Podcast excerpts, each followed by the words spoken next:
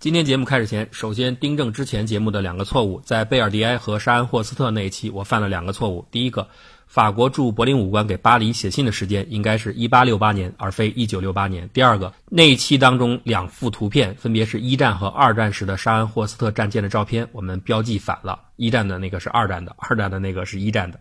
非常抱歉，给大家造成困扰了。感谢小王，感谢小雨对我们的纠正。以后呢，我会更加用心，更加细致。一分历史，今天我们来跟大家聊两个车的车标。看到这个题目，大家也许会认为这次要聊汽车了。哎，汽车的话题呢，我们后面肯定会讲到。但这次的重点的确不是汽车，而是宗教。宗教是这个世界上最重要的文化元素。尽管中国是一个高度世俗化的国家，宗教的影响力算很浅，但事实上它在你身边的痕迹比你知道要多得多。今天我们就从马自达和玛莎拉蒂的车标说起，介绍一个古老的宗教——仙教。在当今世界上，我们知道有一个超级大国——美国。时间往前推到冷战时期，我们知道有两个超级大国，就是苏联和美国。如果再往前推，还有大英帝国、蒙古帝国等等。那么，如果我们要问世界上第一个超级大国是谁，恐怕很多人就不能够确定了。这个答案就是波斯。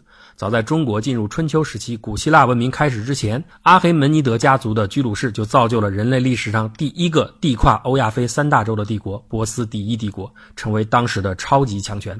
成就波斯取得这种地位的因素很多，其中很重要的一点就是他们的宗教——先教。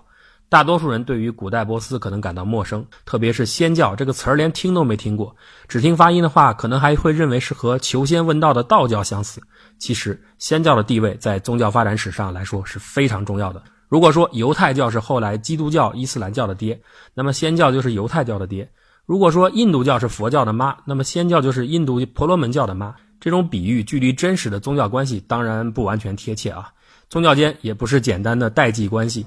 只能呢大体说明一下仙教的宗教发展中的位置。特别重要的一点是，很多人都认为犹太教、基督教、伊斯兰教属于西方宗教，而佛教、印度教属于东方宗教，两者是独立发展的。这种观点是错误的。他们的地理终点是古波斯地区，而他们的宗教共同点同样也是波斯的仙教。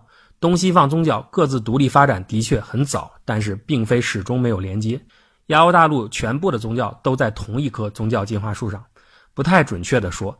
仙教粗略的可以认为是这棵树的根节点。举个现实的证据，仙教要求不能食用自闭的牲畜或者丑陋凶狠的动物。伊斯兰教也同样要求不吃这些不清洁的肉类。仙教要求信众行善不虚言，佛教也要求信徒不可妄语狂语。仙教中的人类先祖受到诱惑而堕落，基督教当中的亚当夏娃也同样如此。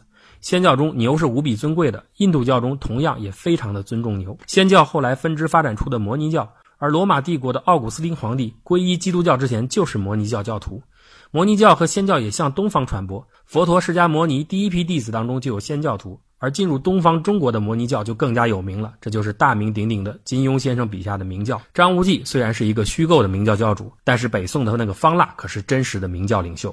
仙教是一个非常古老的宗教，由于对火的崇拜，所以仙教也叫做拜火教。这个时候名字好像熟悉点了啊！索罗亚斯德是拜火教的正式开创者，出生于公元前一千年前后的伊朗东部。他说自己在大约三十岁的时候受到神的启示，对传统的多神信仰进行吸收整理后，提出专尊阿胡拉马自达，开始传播一神信仰。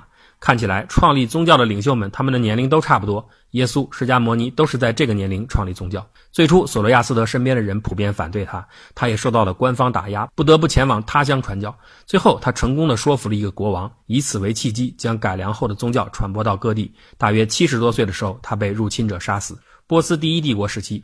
仙教随着帝国向西传播，亚历山大征服波斯后，给了仙教致命打击。虽然在波斯当地的一些小王朝和波斯的部分地方仍然延续了拜火教的信仰，但是书籍的失散和教士的被杀，导致拜火教的传承受到了重大的影响。其后，安息帝国时期，也就是我国的汉朝时期，仙教得到了一定程度的恢复，并且传到了北印度。萨珊波斯时期，波斯重新恢复了强大的实力，并且把拜火教定为国教。这个时候，仙教达到鼎盛。这个时期还出现了另一位宗教大宗师，就是改革者摩尼。他大幅吸收了佛教、基督教和犹太教的思想，改革拜火教，开创的新教派就是摩尼教，也就是明教。摩尼改革后的教义更加完善，更加普世。因此，尽管摩尼从开始传教到死亡不过三十年，但是摩尼教的扩张速度非常快，从北非到中国都存在，而且持续长达一千年。随着伊斯兰教的兴起，拜火教在阿拉伯入侵中遭到重挫，神庙、教室、文件被大量摧毁。普通的平民虽然可以保留拜火教信仰，但是必须交税，社会地位也在不断下降。不过，最后摧毁拜火教信仰的不是阿拉伯人，而是突厥人和蒙古人。信奉伊斯兰教的塞尔柱突厥、伊尔汗国、萨法维王朝、凯加王朝都对拜火教实行严厉的打击和政策歧视。拜火教的人群越来越稀少，直到1925年，巴列维王朝作为近千年来第一个伊朗本土的王朝，对待拜火教徒的态度有所松动，将他们作为伊朗民族主义的象征之一加以扶植。消失了千余年的法鲁瓦哈标志重新出现在了国徽上。到如今，仙教仍然有不少的信众在伊朗，大约有两到三万古老的仙教教徒，他们的信仰受到伊朗宪法保护。议会中专门有仙教信徒的一个席位。在印度孟买，有几万早期逃难进入印度的仙教徒，他们构成了今天印度最重要的一个少数民族帕西。而帕西这个词汇就是从波斯的发音演变而来的，也幸亏有他们的存在，否则许多拜火教的经典和习俗恐怕现在都已经无法考证了。印度帕西人有点类似于美国犹太人，数量很少，但是影响巨大。帕西人当中有很多响亮的名字，比如塔塔集团的创始人，比如印度前总理拉吉夫甘地，比如皇后乐队的主唱弗莱迪莫丘里等等，他们都是印度的精英。拜火教的主神是阿胡拉马兹达，他是光明正义的象征。他没有具体的形象，所以没有雕刻和绘画。这点呢，可能影响了后来的伊斯兰教。不过，他的名字中的马自达倒是留在了一个如今著名的汽车品牌上，就是日本的马自达，意味着智慧。马自达汽车的车标大家都很熟悉，像一只展翅高飞的海鸥。然而，这个形象的原型实际上是一只长有雄鹰双翼的神。这个雄鹰双翼的图案来源于拜火教的标志。巴尔瓦哈现在已经成为了伊朗国徽的一部分，更是伊朗民族的主要象征。而且，可能是由于这个标志非常有魅力，所以有人说这个图案元素后来随着仙教流传到了古罗马和拜占庭帝国。